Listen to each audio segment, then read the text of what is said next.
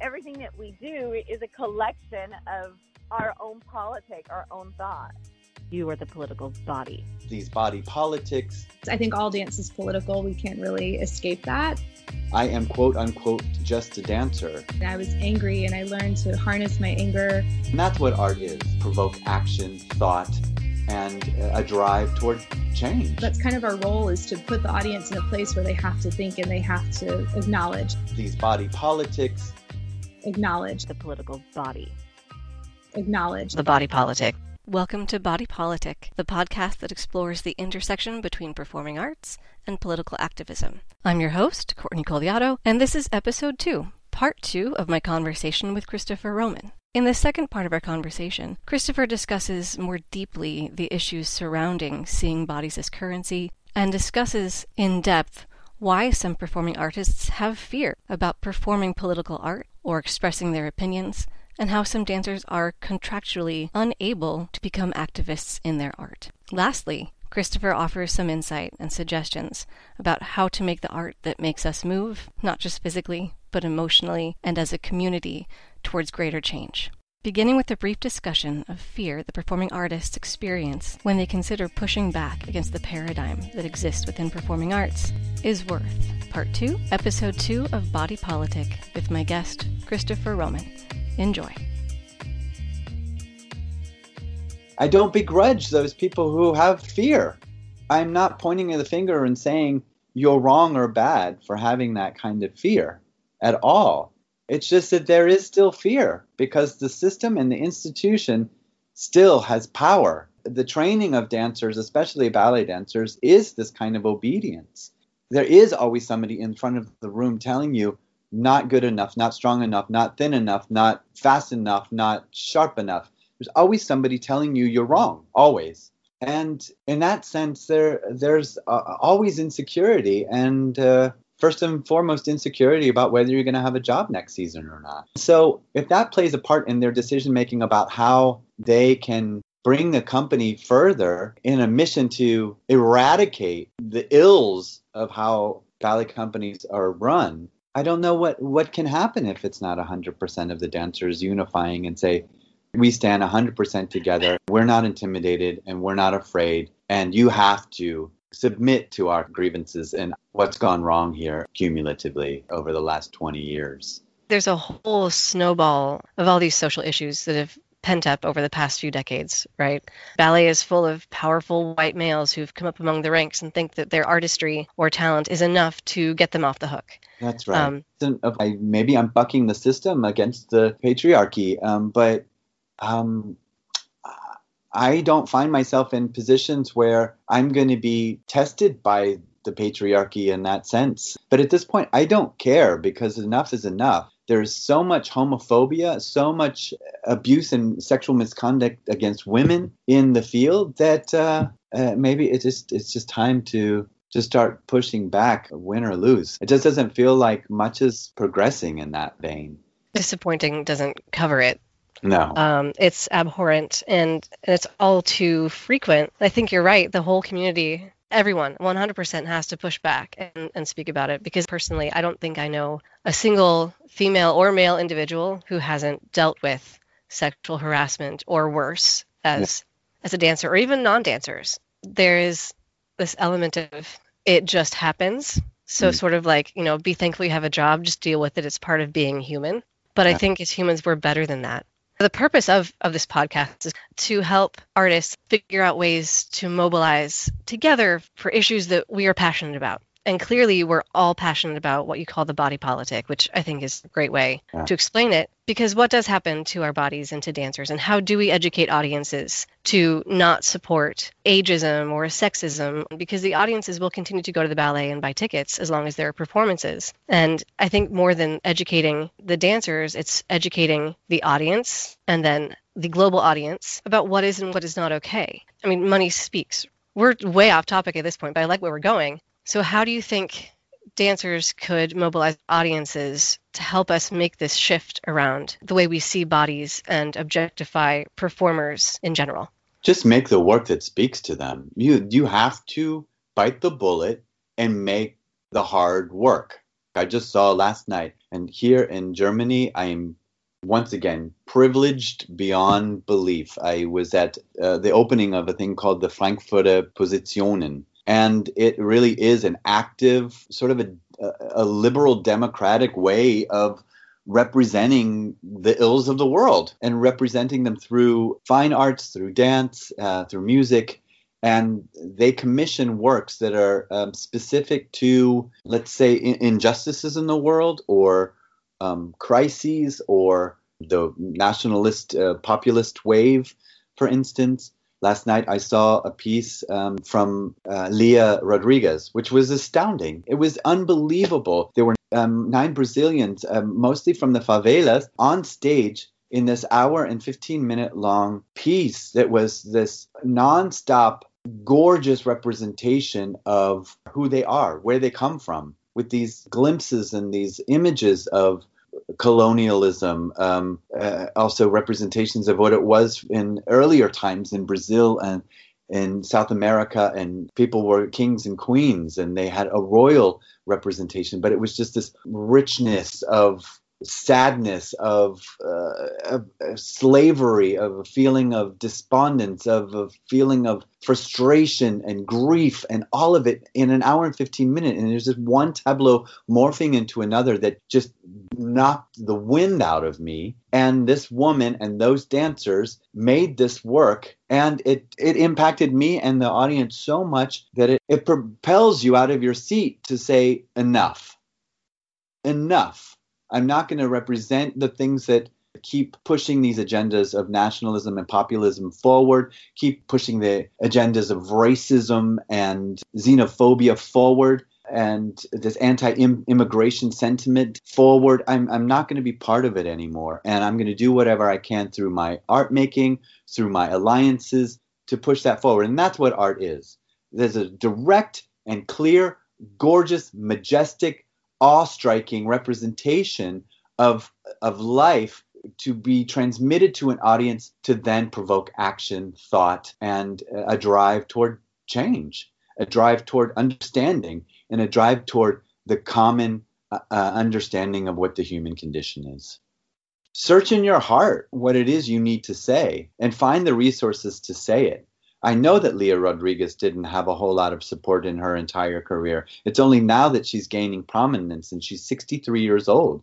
And she finally garnered a ton of support for this this piece that I saw, Furia, uh, last night. But she was dedicated and she did it. Jonathan Burrows and Matteo Fargion, two heterosexual white guys, mid middle-aged, balding heterosexual white guys, their whole career was based on the need to do what they were doing without a lot of resources. And over a bottle of wine and a kitchen table, they made most of their work. They weren't immediately or necessarily embedded in this idea of funding, funding, funding, and big spaces and large productions. They created a huge body of work in their kitchen because they didn't have a whole lot of resources. And that's something that's also struck me that it doesn't necessarily need to be institutional that that if, if you have the desire and need to do this work you can find any way to do it everybody has a different way of doing things and, ev- and each person has different means um, with which to do it it's just that you have to seek out those means actively um, with a clear vision and precision and rigor and go for it with blood, sweat, and tears, period. That's the only way things get done. I have run across in my career a lot of people who have just had things kind of given to them, which I Mm-hmm. Um, I, I, tend to resent, but I've tried to let go of that so that I don't become bitter. But I'd say the large, large portion of anybody who has great success is because you worked for it, and that's that's that's it. I think you're absolutely right. Um, and, and, this can be our last long question because I know you have a show to get to. Yeah. I think the combination, at least here in America, because um, I didn't grow up in Europe, finding the nerve, I think, to make the work yeah. is a challenge, and yeah. then putting it out there. So I think that is what what we need to encourage dancers to do. So if you could speak to that in our last moment, like how could a dancer or anybody just create work. I mean, we create work in our kitchen. I love that idea. And then where are the outlets that we go to to have this work shown? We have the internet. I guess we could do YouTube. We could mobilize on Instagram Live. There's yeah. so many options. But for performers who tend to be, I think, like me, a big picture person where I see the final product before I get to the process, what do you think are some cement steps we could offer to our listeners who might want to just bite the bullet and create the work, find a new way of moving and a new way of communicating to educate a new audience to yeah. change this paradigm? Well, this is this is something that I'm working on, and I it's a really hard question to answer. It really, it is. I wish I could be super super inspirational. No, it's very broad. I mean, I had uh, an hour and a half uh, mentor session with the students uh, last year from Hollins, and uh, because I am the curator and organizer there, and part of the um, the program, I read everybody's feedbacks. Uh, but uh, one comment, several comments were, you know, Christopher seems so insecure with his place um, in in alignment with his relationship with William Forsythe, and I'm so glad that I was never attached to a big legendary choreographer um, that would uh, stifle me. And Christopher should really realize the things that he has and uh, be confident. And that's not at all what I felt like I was saying in that feedback round. I was just saying that because of this affiliation, it's very difficult, and, be, and, because of how prolific that affiliation was and the creations that we that we made over 20 years, I find it hard to tap into where my voice is based on all that information to be able to then create something um, new. And that's basically what I was saying. And then in the world, go out and then not be immediately compared or criticized for being a Forsythe, let's say, apostle and um, that's already been done in the past. I struggle with that. It's not that I'm not confident, but um, by the same token, perhaps those those um, people were right with what they wrote. Maybe I just need to pull up my socks and go forward and just trust my instinct, whether I'm going to be compared to that or not. So my point in expressing that or saying that is to say you just got to pull up your socks and use your resources. The things that I have gotten in my career have been because of hard work and because of my associations.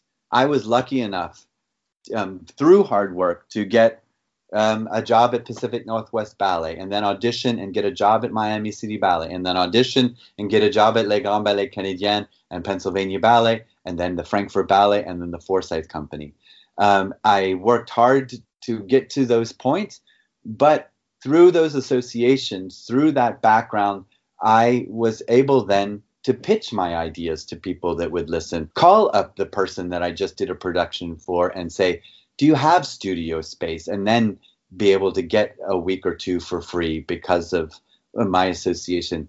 And because I, I try to stay as professional and kind and generous with my resources as possible and give back where I've gotten, I I feel like everybody just needs to be kind to one another so that that you can keep those relationships intact so you can ask um, i could ask my anna marie's dance studio where i started my dancing for a mm-hmm. studio for two weeks if i wanted to. It doesn't matter where or from whom but because i still have a relationship with her 35 years later i could call her up and say can i have the studio for uh, three hours a day for me to make a piece? And i know she would say yes it's just use use your surroundings, use your context, use use what you have, and use what you know, and um, stop being fearful.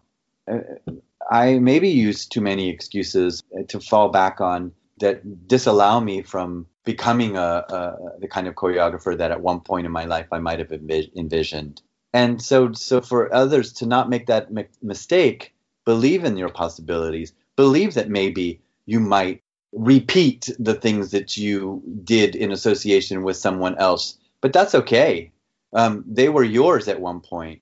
In terms of the Forsythe um, world, um, Bill gave us all platform to make things with him. And without that platform and without his dramaturgical um, points of departure, I don't believe that I would have come up with some of the things that were valuable to the processes without that. But if I reappropriate them, I have to know that I had a huge part in their, their making.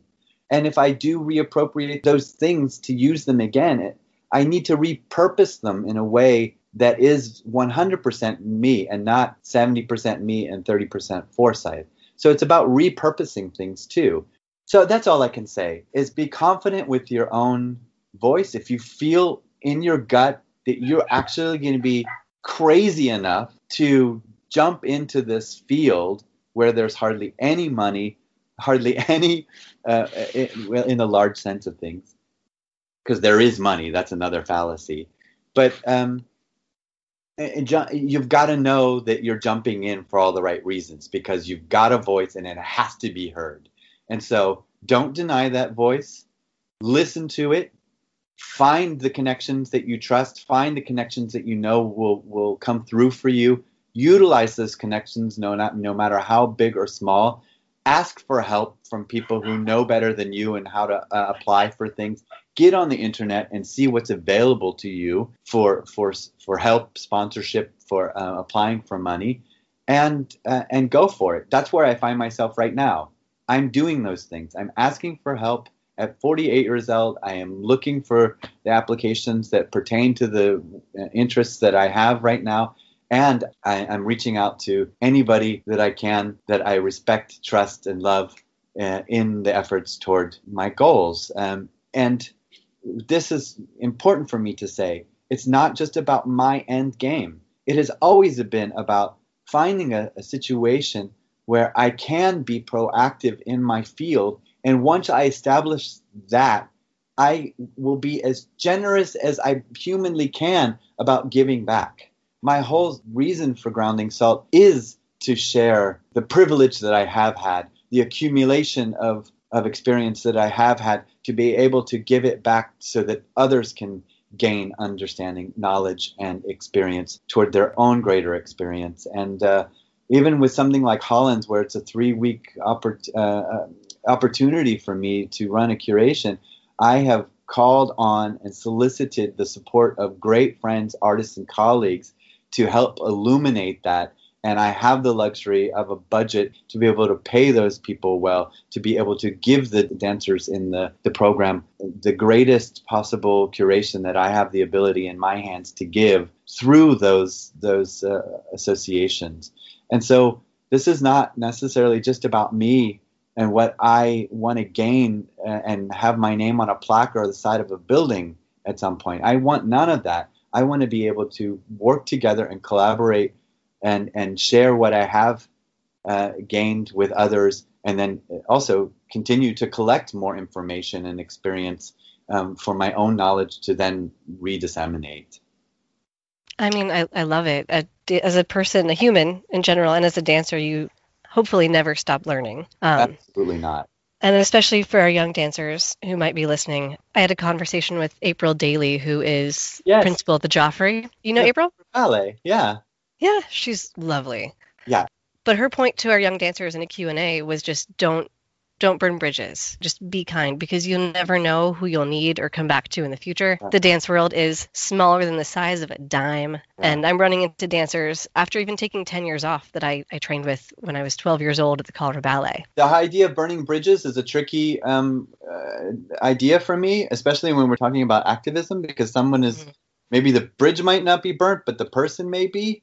Um, right. I you've got to stick to your guns. You do. You have to listen, and you have to be, um, let's say, counseled with um, colleagues, friends, peers, family. If there's something really big that you feel like you need to be an advocate for or um, or stand against, and I I really feel um, when you make that commitment to do it, you've got to be prepared to make some let's say enemies um, but I and I would just do it in the most loving and kind way to say that I'm not doing this to be against you. I'm doing this to have better situations for everybody else.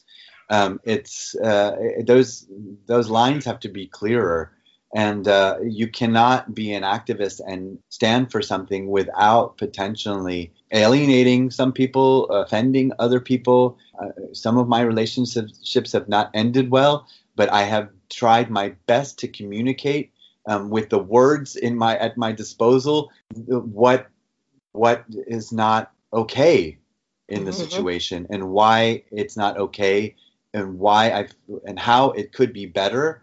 And if they don't agree I need to press. I need to go on. And I had to move on.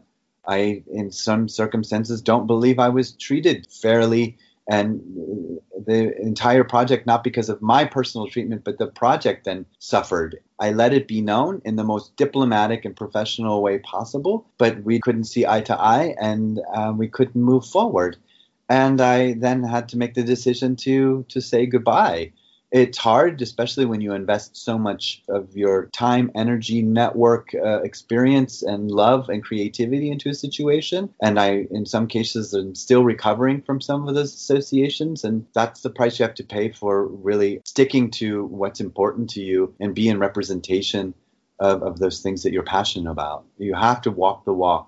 And not be afraid of what you might lose. That's right. In favor of, of gaining or helping or aiding or spreading the message Absolutely. that is more important. And I'm not, you know, I am I am human. There are things I still come up against where um, if I don't take this job, I might not be able to pay my my rent this month. Um, um, I would really rather not do it. You've got you come up with those moral and ethical um, dilemmas in your career and your life, and uh, you've got to weigh out the the pros and the cons of everything. And uh, I can't say that 100% of all my actions or decision making is is uh, a full representation of total idealistic uh, thinking that I wish to represent. Uh, I wish I could be more that way. I'm making uh, efforts to be that in my life, but uh, sometimes I've, I've got bills to pay. Right, well, but at the end of the day, you're you're making the work, right? Yeah, I'm. You're I'm, still I'm, taking your stand. And I'm trying, and I'm trying to create things that um, allow others to make the work too, so that we have more of symbiosis, more um, possibilities for one another to um, yeah to, to be better to be inclusive to represent the art form at its best. You're doing such important work and i'm so excited to see where salt company goes. I can't wait to see it launch. Let's see. I'm, Let's I'm see. crossing my fingers that it'll, it'll, be slow going but project to project every small project that I, I, I manage to get done hopefully is a is another step in the right direction for um, the illumination of salt so that it can be um, a wider network of people um, being supported somehow if if any of your listeners have money to contribute to the new Deborah Hay production for her retrospective at Tanz im August in Berlin, give me a call. We're still looking for funding. I'll put a link in the podcast notes for sure so you can get in touch and, and donate generously to Christopher Roman and Deborah Hay. Thank you, Christopher, so much. Do you have any closing notes you'd like to share with listeners? I, I just I feel like we all need to come together. I feel like these days of being a ballet dancers versus a modern dancer, or this versus or that, it dance is dance is dance. And if you are truly invested in the field of dance and being a dancer, you want to put your nose in every kind of dance possible so that you can say that I'm an expert in the field of dance. And in that cross pollination, we get to know each other more and we get to know that we're all the same and we get to know that we're all in mutual need of support of one another and we get to know that all of the same crap that happens in a ballet company happens in a contemporary ha- company, happens in the freelance field. And if we are all coming together to fight against those things and in support of one another, it will be so much easier. I am working toward that in my own tiny, tiny, tiny, tiny speck of dust corner of the world. And uh, I encourage everybody else to do the same. And uh, I I want nothing more than everybody to have their passions realized through dance and bring people closer together through the art of dance and realize that we are all just one. Thank you for listening to Body Politic. Again, I'm your host, Courtney Coliato. And please join me next time when I have Ashley McQueen, Artistic Director of Smashworks Dance based in New York City, discussing her evening length work for which it stands um, you know, we had this toilet plunger. I was like, God, what am I going to do? And, you know, and so I had this vision on the train of, you know, classical music or something and just Trump's words, Trump's voice overlaid and just this plunger. Ashley is part of the new generation of choreographers and dancers who are unapologetically political in their work. The first time I saw For Which It Stands in its entirety in St. Louis, I was mesmerized, and I couldn't wait to have her on the podcast to discuss how she so clearly married her ideas of political activism, feminism, and dance and performing art into a full evening work that touches everybody in some way. What dance can do for the community outside of just this proscenium setting. If you're intrigued, join us for episode three. A huge thank you to Christopher Roman, to you, the listeners, to Hollins University, and sponsor Byron Green. Tune in next time to Body Politic, the intersection of performing arts and political activism. Music credits go to incompetech.com and composer Kevin MacLeod.